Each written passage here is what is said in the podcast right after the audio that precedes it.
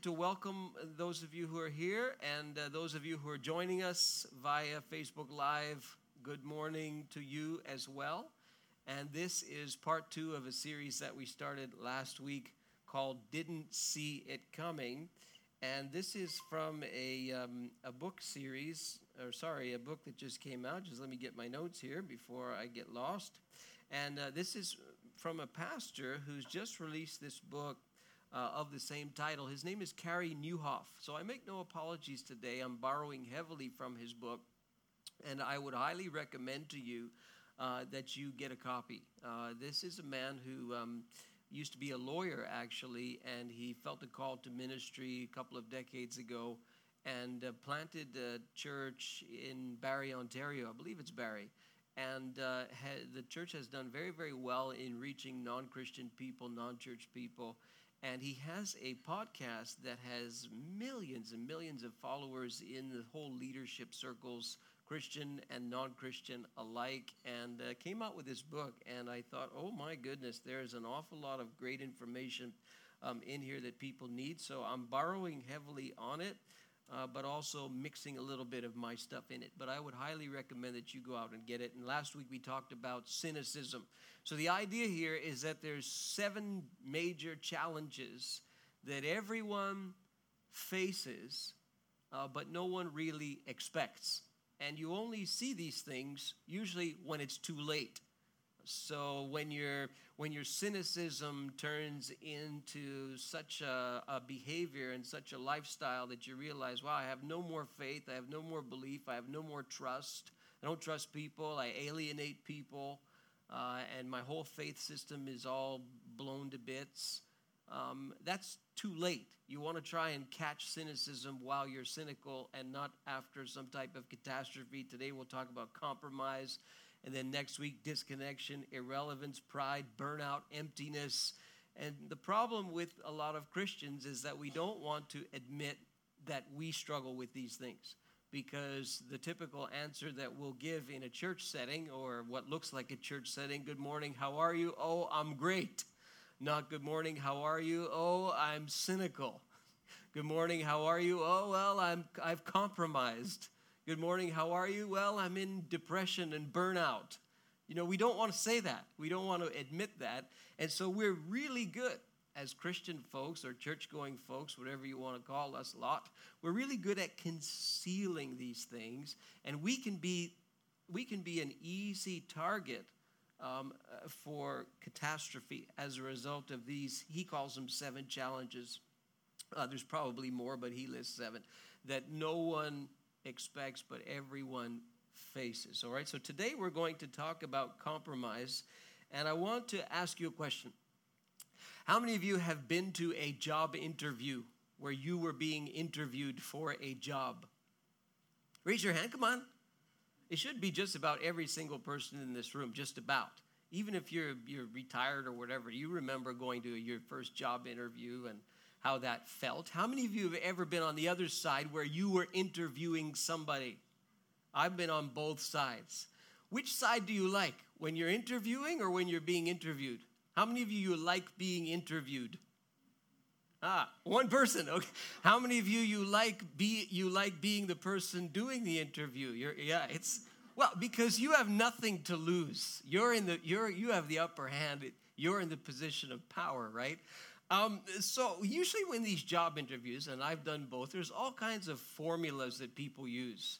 And I've noticed them, you know, you try and make a system, you're going to interview this person. So you're looking for some things. And usually the person who's giving the job interview really has no time to do it. And so they're looking for gold. They're looking for the person who they explode off the scene and they're better than all the other candidates. They want their job to be easy. And so I've heard of one way of doing it. They call them the different C's that you're looking for. You're looking for character, looking for chemistry, you're looking for capacity, you're looking for competency. You know, we say, well, if we find all these things in the person, then maybe the person's a winner. But here's the question that I have for you. In the job world, which trait do you think is going to lead to success? Is it you being competent, or is it you having character? If you'll flip the slide there, Joelle. Is it competency or character that's ultimately going to lead to success? So competency. So how competent is this person? How skilled is this person? How trained is this person? How well practiced and well versed is this person? Can this person do the job? Are they competent? Now, if you're giving an interview, you're looking for someone who can do the job. Usually, you're not looking at their personal life. You're not looking at their life outside of, you don't care about their home life. You don't care about any of that. Usually, you're looking for, can the person do the job? Is the person competent or incompetent, right? You want to see competency. And so you ask all these questions and, you'll come in, if you're the person being interviewed, you'll come in with your resume, with your CV, and you're trying to show that you have competency. Just a tip for you, those of you who are looking for jobs and doing resumes, one page. The person who likes doing the interview just wants one page.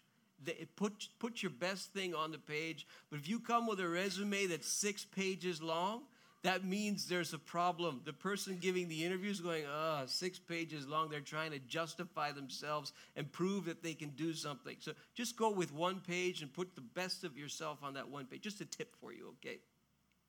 In any case, usually we're looking for competency. Are we looking for character? Character could be defined as, who you are. What do you want to be remembered for? Which do you think is ultimately going to lead to success? How many of you think competency? No wrong answers. How many of you think competency? Wow. How many of you? Okay, a few of you. How many of you think character? Okay, a little few more of you. Which do you think it is? Well, I would argue, as you probably know, that it's going to be character at the end of the day. Your ability to contribute to life, your ability to make a difference, I would argue, is ultimately going to determine your capacity and how much you can do and how much you will do. It's by the character that you have ultimately, even beyond how skilled, how trained, how practiced you are for the job. Because we can test this, we can look around, and we can see people who are extremely competent. They are the best of the best in terms of ability, but their character is found wanting. And when that happens, when there's a character problem, we call that compromise. When there's something wrong behind the professionalism and behind the skill set that the person obviously has, but there's something about their character that is flawed and that is compromised. They are not living up to who they claim to be or who they want to be. This is what compromise is. So a nice definition. When who you are is not who you had hoped to be. And when I say who you are, I'm not talking about a theological discussion about your identity in Christ. Okay, I know the New Testament teaches that a Christian is a saint and they're in Christ, and I know all that. I'm talking about how you live your life, what your values are, what your ethics are, who you are. If that doesn't match who you had hoped to be, then there's a compromise there. And this ultimately is going to determine your success in life. It's whether or not you have compromised in terms of your character. Let me give you a few examples. Did you know tomorrow is an election? Just saying. I know we're all looking at American politics, but tomorrow there's a very important election, and the 4 people who want your votes are on the screen. There's a few more of them, but they're not on the screen. So you have, Philippe Couillard and JFL, Jean-Francois Lisée and Manon Massé and Francois Legault. And so what happens in these elections? What are we looking for? Are we looking for competency? Are we looking for character? Well, both. But what we tend to do, especially as the process moves forward and we're about to vote, is there any compromise that can be dug up about any of the candidates? And so a tactic that I think Francois Legault was the person who started it just last week, he released his personal financial situation. Did you read this in the news? Oh, you're following U.S. politics more. We'll get there in a second. So what he did was he said, here is my personal financial situation. He released his 2017 income tax returns, and he said, here, I am transparent to the public. You will find no compromise in my personal financial situation. Do you see? I'd like to see if the rest of the candidates will do as I have done. Ha ha. And so, of course, the rest of them, one by one, released the details of their finances via their 2017 income tax return. Now, he happens to be the wealthiest dude because he's the co-founder of Air Transat. I'd like to be the co-founder of Air Transat. It would make my tithe a lot bigger to this church, okay? But all of them did that. All of them follow suit because they're trying to say, we don't compromise either. So nice try, Mr. Legault, but we don't compromise either. But it's a question of compromise. And every time there's an election, especially in North American politics, it's what dirt can be dug up, because all of them have a seeming air of professionalism to them. So what can we find out about their character that will cast them in a bad light? We have a glaring example south of the border in the incredible events that happened this past week in Washington with the nomination of Brett Kavanaugh to the Supreme Court of the United States. Did any of you watch what happened? I was riveted watching the process there of the Senate Judiciary Committee and whether or not they would simply move his name to the floor of the whole Senate for a vote. Eventually, they did by one vote. But the question about this man is, has he compromised? So he claims to be this, church-going Catholic guy, really squeaky clean all of his life, et cetera, et cetera. And of course, this lady, Christine Blasey Ford, in the late hours just before this whole movement to the floor would take place, she made an allegation very, very clear that she was sexually assaulted by this man at the age, or as a teenager, 36 years ago. And the thing has created so much drama. And it was a high drama situation where both of them testified this past week, and it's a question of compromise.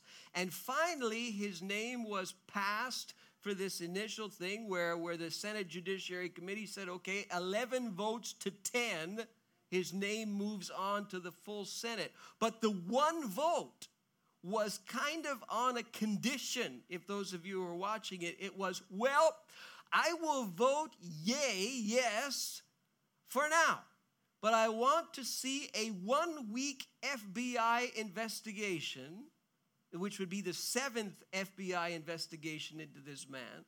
I want to see a 1-week investigation into these allegations because clearly someone's telling the truth and someone's lying. They both can't be right, so nobody knows. They both seem very convincing. But did this man compromise, yes or no? Let's see what the FBI investigation will prove. And if there is an FBI investigation, then once again I will vote for him on the Senate floor.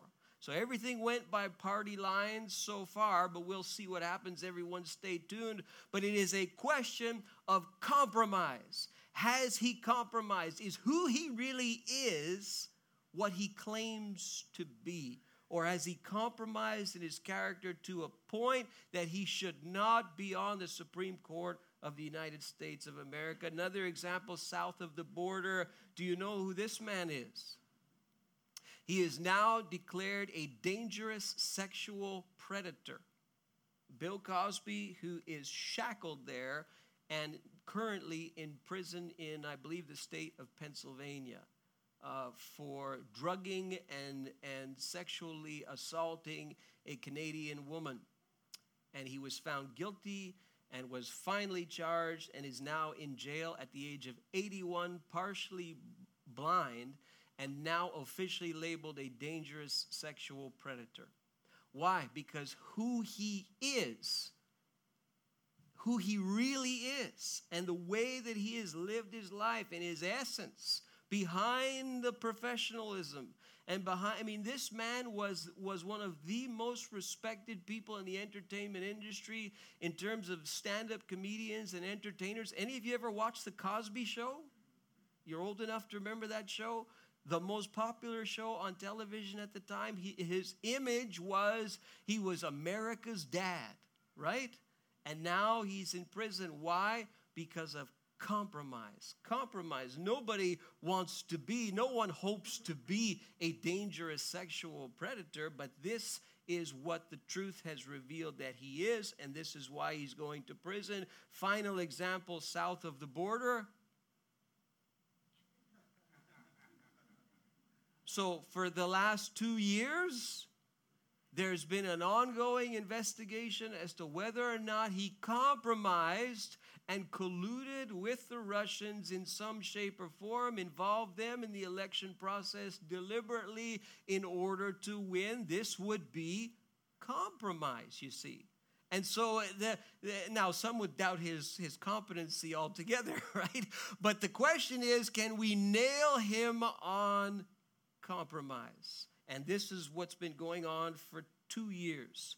So this, your character and the degree to which you keep it and you hold it, this is going to determine ultimately your success in life. What do you want people to remember you for? Is it that you were competent or that you had character? Clearly, it should be that you had character. How does compromise happen? We have this idea in our heads that compromise is a one-time snap of the finger thing. Oh, well, the person got tempted in whatever area. The person, they had a bad day. It was a bad moment, and their whole world fell apart as a result. I mean, it wasn't some kind of, it just took them by surprise, and, they're really a good person, and, they compromised because such and such. And can I just tell you that that's not how compromise happens? It is a slow and very deliberate and very gradual process that ultimately ends in a catastrophe. And I like the way that the author of this book terms it. We rent, we lease, and we eventually sell our soul to compromise. We go through a process. So first we start by renting. And renting, usually if you rent, it's short term, right? You can get out of it if it's a rental. And what we do when it comes to compromise is we say, well, it's only one time. Nobody's looking. No one's going to see. Everybody does it. It's just one time. It's just one look. It's just one click on the mouse. It's just one thing stolen. Nobody's really going to see it, and it's only one time. What harm is it going to do after all? This is a rental arrangement that we have in our minds. And so we do this rental thing to compromise. But then once we rent, we realize, hey, I got away with it the first time. So what's wrong with the second time? What's wrong with the second click of the mouse? What's wrong with, it was a look at the other woman, but now it's a conversation. It's not going to go any further. Right? Doesn't the Bible say, look but don't touch somewhere? Or no, that's in museums, right? So, and we start to get into a bit of a lease where we're repeating the behavior a little bit, and we're starting to say, well, this may actually be justifiable, and, I could take a little more money off the top. No one's going to see.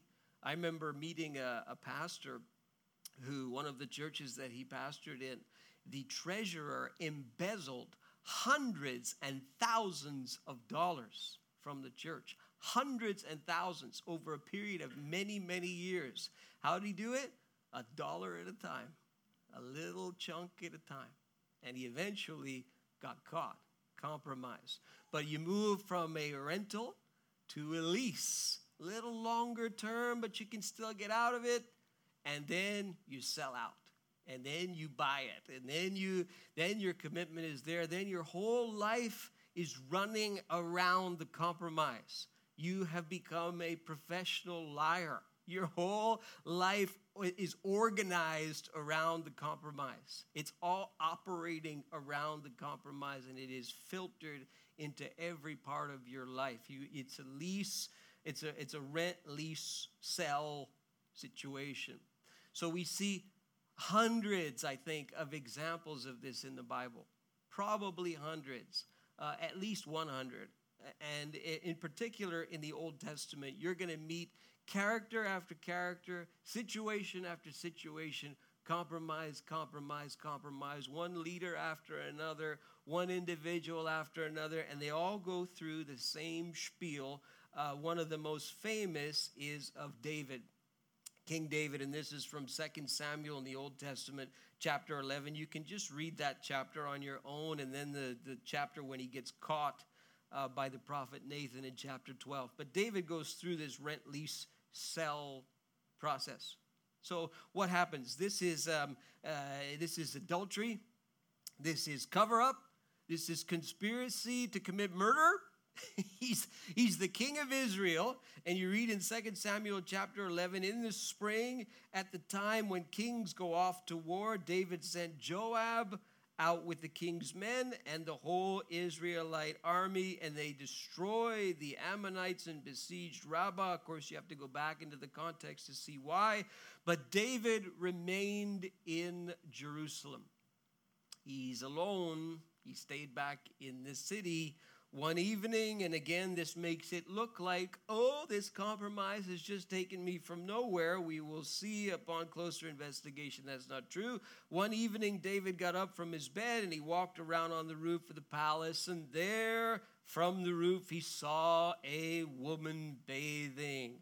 The woman was very beautiful in the writer's mind here, and David sent someone to find out about her.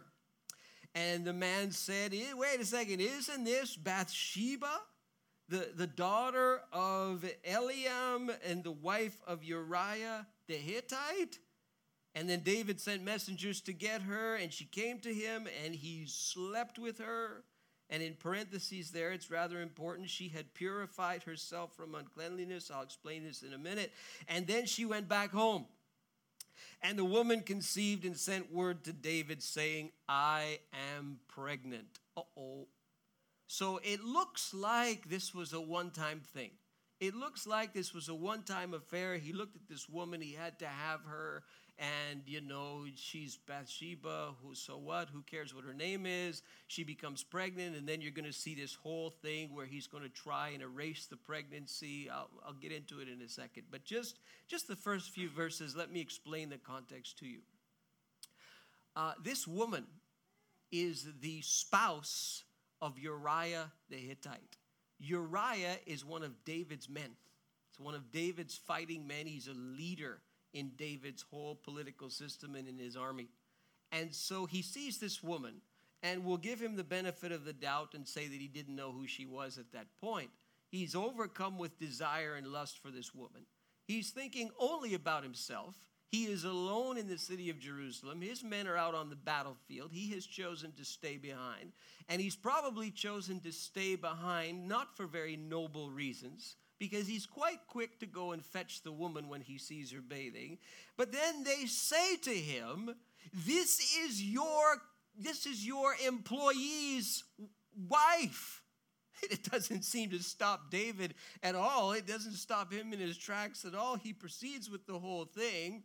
And this woman, we're again, parentheses here, back in that day, in that culture, in that time, The Levitical law required, okay, the women in the room will get this, that after their monthly cycle, they had to go through a kind of a ceremonial bathing thing. You'll find this in the book of Leviticus. You say, why is that so strange? Well, this is that time, that culture, that place, and you have to go back in time to understand that that's what it was then. And so clearly, again, women who know biology and men who are smart, you will know that if you run the timing and you look at Leviticus and when she's supposed to do this, she would be, let's say, a candidate for getting pregnant at that time. It's a clue that's given to us here. And so, of course, she conceives and she gets pregnant. There's no indication that she refused to be with this man. Maybe she did, maybe she didn't. He was very powerful, for sure, and probably she would have been intimidated by him, and probably she would have known that she was committing adultery, but maybe she was a little too intimidated. We're not sure. Maybe this is a Me Too movement, 4,000 years ago or 3,000 years ago. We're not sure, but the deed was done, and she became pregnant, and he knew very well, this is my colleague, my employee, one of my trusted men. This is his wife. And I would argue with you that he could care less. It made it even easier for him. He probably reasoned to himself, okay, this is Uriah. I'll find a way around this one. I know who Uriah is. He's not unknown to me. I know who he is. So David, he wants what he wants, and it's all about David, and he gets what he wants. But there's a problem she's expecting. And so what does David do? He works with another one of his colleagues, Joab, and he says, okay, go and bring me Uriah the Hittite, my employee. Go and get him and bring him. And David says, and David asked him how Joab was. He says, Uriah, tell me, how's Joab? He's, one of your co-workers. And how's the battle going? Uriah, how's the war going? And David says to Uriah, you know what? You must be tired. Why don't you go to your house and wash your feet? Okay, this is kind of a euphemism for you need to go home. Take a break, go home, go be with your family, go and be with your wife. What does he want to do? He wants to masquerade this pregnancy as being Uriah's the father. It's not me, it's Uriah. I can get away scot-free. And, if there's a way that I can get Uriah to be at home, to be with his wife, then I'll just mask this whole thing and I can say goodbye. Now, he has to, of course, bank on the fact that Bathsheba will keep her mouth closed, that Bathsheba won't tell the truth and say, I've had an affair. This is why I would argue there's probably a little bit of intimidation that's going on here, but we can't prove it. In any case, he says, Uriah, go home. And so Uriah leaves the palace, and he gets a gift from the king. But Uriah decides not to go home. He's a lot more noble than David. He's not looking out after his own interests. It says in verse 9, Uriah kept at the entrance to the palace with all his master's servants and did not go to his house. And David was told, Uriah didn't go home. Your plan didn't work, presumably by Joab. And he says, well, he asked him, haven't you just come from a distance? Why didn't you go home, Uriah? What's wrong with you? And Uriah, he says, listen, the Ark of the Covenant, the Ark, the thing that holds the Ten Commandments, and the Ark and Israel and Judah are staying in tents, and my master Joab and my Lord's men are camped in the open fields. How could I go to my house? How could I go and eat and drink and lie with my wife in his language? As surely as you live, I will not do such a thing. I'm not going to look after my own interests. I'm look, the army's outside. The Ark is exposed. I've got to go and be with the men. I've got to do my job. David didn't want to do his own job, apparently. And David says to him, all right. And he's coming up with a plan B in his head. You can see his brain is cranking. And he says, stay here one more day, and tomorrow I will send you back. And so Uriah says, all right, I'll stay one more day. And he gets an invitation to eat with King David, verse 13. And David gets him plastered. He gets him drunk. And so he's thinking, all right, Uriah is drunk. Now he'll go home. He's inebriated. And of course, Uriah does not do that. In the evening, it says, back end of verse 13, in the evening, Uriah went out to sleep on his mat in his inebriated state among his master's servants. He did not go home. He's a lot more nobler than selfish David is. And then in the morning, David wrote a letter to Joab. Joab is kind of a double agent here. He's working for David. He knows what's going on. And he sends it to Uriah and he says, this is how we're finally going to end this problem. We're going to do so using violence and conspiracy to commit murder. Put Uriah in the front line where the fighting is the fiercest, and then pull back and withdraw so that he will be struck down and he will die, all taken care of. I'll take his wife to be my wife. It's finished. It's over. I'm King David. I'm the man. And so it happens. Joab had the city under siege. This is the battle that they're fighting at the time. He puts Uriah where he knew the strongest defenders were. The men of the city come out, fight against Joab. Some of David's men in the army fell. Moreover, verse 17, Uriah the Hittite died. It's all solved. So Joab says, okay, we're going to send David the story of what happened on the battlefield. And he tells the messenger, he says, tell him this person died and this person died and this person died. He's going to get really upset at that. But then at the end, tell him, by the way, Uriah is dead. And so the servant is so ignorant of the plan. He goes and he tells him, all these people died. Abimelech, son of Jerubasheth, died. And this person died. There's all this violence. And also, your servant, Uriah the Hittite, is dead. Everything is fixed up. The plan is sealed. And he's going to, verse 27, after the time of mourning was over, because Uriah's wife was mourning that her husband was dead, David had brought her to his house. She became his wife, bore him a son. But the thing David had done, this compromise, had displeased the Lord. And so he gets confronted by Nathan the prophet. And Nathan the prophet tells him his story. He says, let me tell you a little story. It's an allegory. He says, you got these two guys. One of them is really wealthy, has all this livestock. And then you got this other guy, he's really poor, and all he has is a little baby lamb. And he treats this little baby lamb like his daughter, like his only child. He treats the little baby like a human, like 21st century dog owners treat their dogs. Any of you own dogs? Treat them like humans? Yes, well, even better than that, he treats this little baby lamb like his own little child. And there's a guest in town.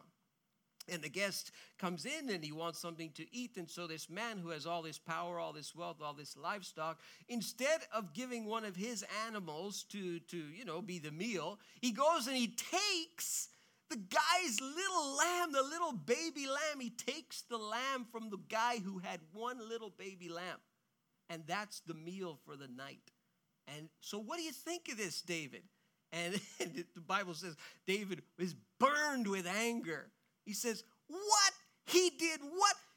That person should die. He should lose his life for that. That's so unfair. That's so unjust. That's so unethical. That's so wrong. That's such a compromise what he did. What a scoundrel. I'm burning with anger. That guy should lose his life. And Nathan says to him, excuse me, you are that guy. You're that guy. Do you understand what I'm? And David's, he's done. He's caught in the compromise, FBI investigation not needed. The prophet caught him in his own action. Compromise, he rented, he leased, he sold out, and you watch and you look at his, God tells him, you're going to have so much trouble.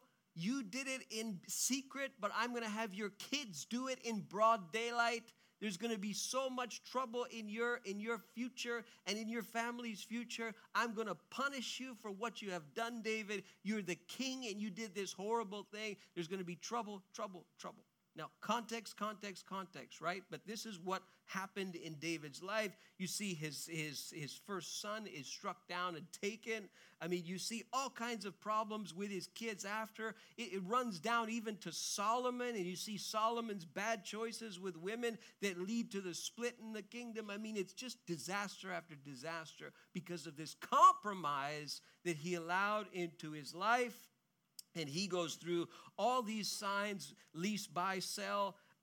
So let me give you them in a little more of a practical way.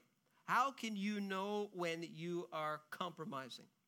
And you'll see David fell into these four. Number one, there is a growing gap between your public life and your private life. Growing gap. So what is David doing in Jerusalem?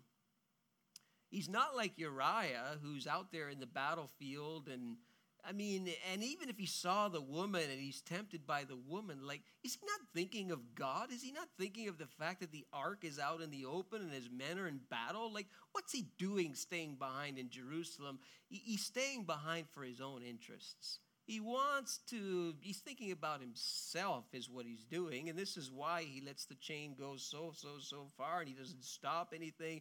There's a gap between his private life and his public life, who he's showing people he is and who he really is are two completely different things. There's a gap. There should not be a gap like that. So you should be able to be the same person in private that you are in public, the same. There shouldn't be this disparity and this gap where you're acting out in front of people, but who you really are is something completely different. If you're putting a mask on when you're outside with people and you're in the public, there's a problem, and you need to deal with that mask. Number two, you are hiding things. You find a way, well, I won't tell my wife that. She doesn't need to know. I won't tell the boss that. He doesn't need to know. Why do they? I know they don't. That's none of their business. And you find a way to compartmentalize and hide little things and keep them hidden, and you have little hiding places. I just need to tell you, like, compromise is not something that's reserved for the rich and famous and the people who are politicians and all that. It happens in our own daily lives all the time. We're challenged as to whether or not we're going to compromise. I have seen it so many times in the lives of Christians and non-Christians, but especially Christians, regardless of who they are in life. I've seen it in the lives of pastors. I've seen it in the lives of people who volunteer in churches, plural, not just one church, multiple churches. I've seen it over and over and over again, and it always follows the same process.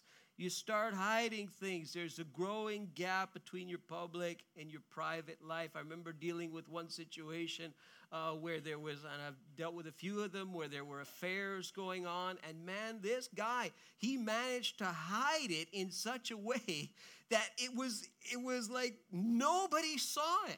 It was so well hidden, so well buried. He had so many ways out, and it was incredible, the complexity to hiding the thing, but he was hiding, and eventually he got caught. Number three, you justify bad actions and bad decisions. It's a whole lot easier to judge other people than it is to judge your own self. Why? Because when we judge other people, we judge their actions, rightly so. But when we judge ourselves, we judge our motives. We say, well, you know, my motive was a good motive.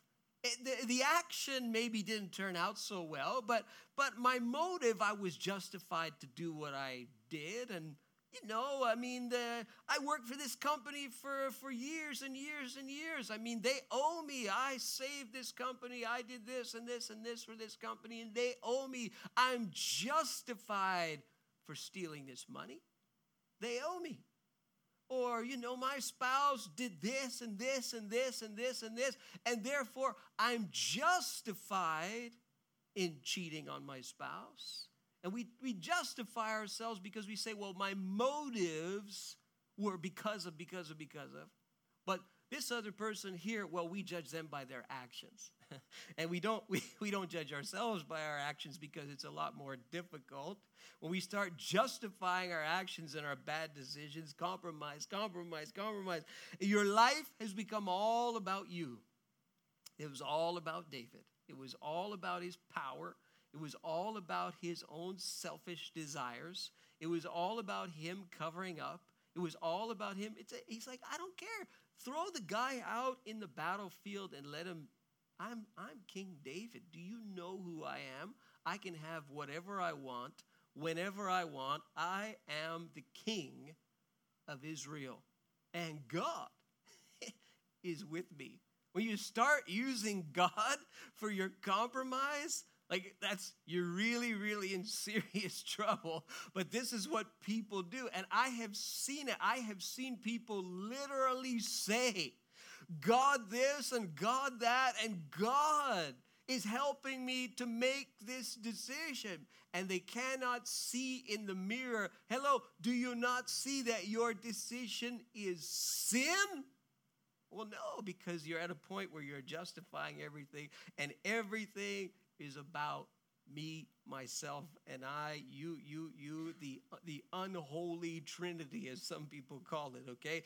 This is how you know that you're in a bad way, you're in a compromised situation, you're in big, big trouble at this point. So how do you fix it? How do you get out of it? Thank God that the Bible is a book about redemption. We sang about it, you can make 1 billion mistakes. And if you come to God in repentance, God can redeem stuff and he can put stuff back together. But there is a road of change that you have to take. A little passage that may help you from the Beatitudes, actually, as it's called in Matthew chapter 7. This is the words of Jesus. It's kind of tucked in this very, very long sermon. And this is what he says: enter through the narrow gate. We always think about this as a salvation passage. And it's not that it isn't, but it's also a passage about discipleship and change. Enter through the narrow gate. It's narrow. For wide is the gate and broad is the road that leads to destruction. It's easy to compromise. It's a wide road. It's a common road. It's wide. It's an easy road to get on. If you want to get on the road of compromise, you will see that road. It's very wide. It's very obvious. But narrow is the gate. Narrow. It's small. It's narrow. The road that leads to life. And only a few find it. So you can compromise and you can be like everybody else, or you can choose the narrow road that leads to life. It's not just a salvation verse. It's a verse about transformation. It's a verse about discipleship. Let me give you 4 things to do before we finish today. Number 1, work twice as hard on your character than your competency. So we say, well, I'll go to a conference, I'll go to this and this, I'll read this book and training, I'll get this PhD, I'll get this name, little letters after my name, and that shows how competent I am. And that's good, that's all good. But meanwhile, you don't do any work on your character. And then you run into a compromised situation and you didn't see it coming.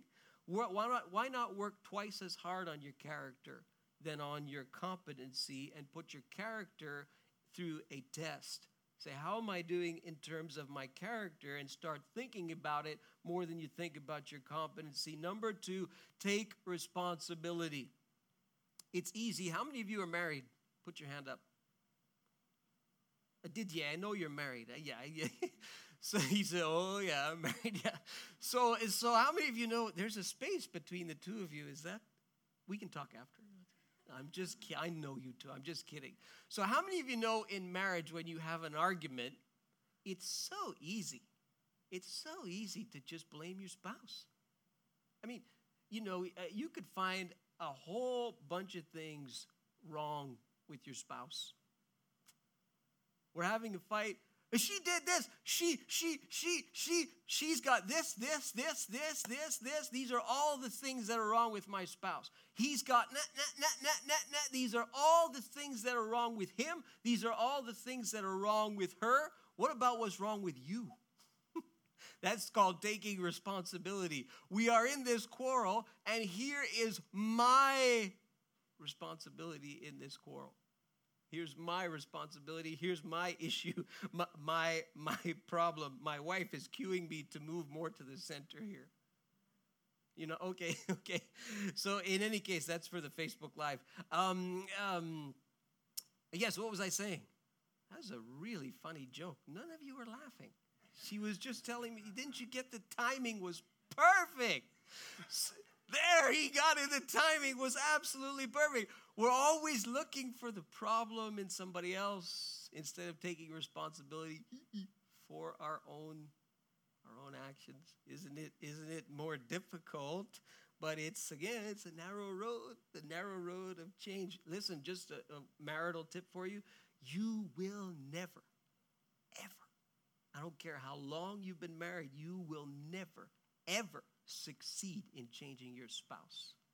Give up now. You will never succeed. You know who you can change? You can change yourself. Work on yourself. Work on your character. Don't you try and change that spouse of yours. You're going to end up in the loony bin trying to do that. Some of you have been there and back already. You know what I'm talking about. Take responsibility. Number 3, make your talk match your walk. I remember working with a guy, and he used to say things, and half the things that he said were lies. He was as greasy as everything that he said was a lie. So, and his favorite line was, "I'll look into it." Whenever he said, "I'll look into it," that was translated as being, "It will never be done as long as I'm alive." "I'll look into it," he would say. There are some people who say that 60% of the things that are said in a 10-minute conversation with someone are lies. Just inspect yourself. How often do I lie in one day? Even if it's a little white lie. I don't know why we call it a white lie and not a red lie, but anyway, how many times do you lie in one day? What if you actually were to say the truth about what you're really going to do and not do? That would probably change what you choose to do and not do, wouldn't it? If you actually lined up what you say with what you do, if there was no disparity, then there would be, oh wow, that would change my life. Just in terms of transparency, a tip for you. If you have electronics, just as an example, phones, tablets, devices. Okay, all of my devices, my wife and my daughter know all the passwords. I can't hide anything, even if I tried. I'd be too stupid. It would be too much to try. I couldn't do it even if I wanted to. They know every password. They know all that. They can go. They can look in my wallet. They can look at my email. They can look at my any time of day. It doesn't matter. There's nothing hidden. It's the same behind the scenes as it is in front of the scenes. It's all the same. There's nobody has computers in their rooms in our house. Everything is wide open, wide open. It's all transparent. There's nothing hidden. I sleep very well at night, very well, because I don't have to work at hiding things. I don't have the energy to hide things. Make your talk match your walk. And number 4, put yourself first when it comes to personal growth. So a lot of people who fall into these situations of compromise, it's because they start out, they really want to do well. And so their self and their own personal life and their own character and all that stuff, forget about that. I'm fine.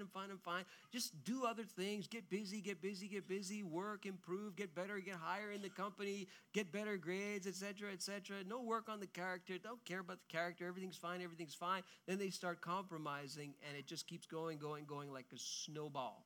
You know, when you travel by plane, every time you go on the flight, what do they tell you? You have the person who stands in the front, and he or she says, in the event that you lose oxygen, the masks will come down. Yes, do you know the?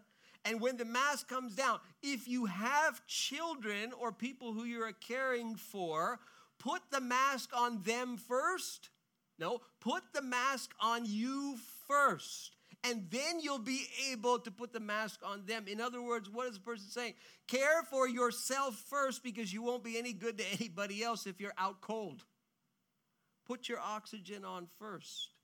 And we need to do that with our character, where we're saying, okay, my personal growth comes first. So, you know, my growth as a Christ follower, my engagement in the Bible, my engagement in prayer, my being part of a church, my physical health, what I eat, how I sleep, all these things come first, because that's me putting the mask on first. I've got to look after myself if I don't want to compromise and leave a legacy behind of compromise, where all people are able to talk about at my funeral is, well, they were very skilled, they were very competent. I've been to funerals like that. That's because the people who come can't find anything good to talk about when it comes to their character. And that's what you want to leave behind, is godly character, not just all of your competencies, all right? So work twice as hard on your character, take responsibility, make your talk match your walk, and put yourself first when it comes to personal growth, and you will avoid the monster of compromise.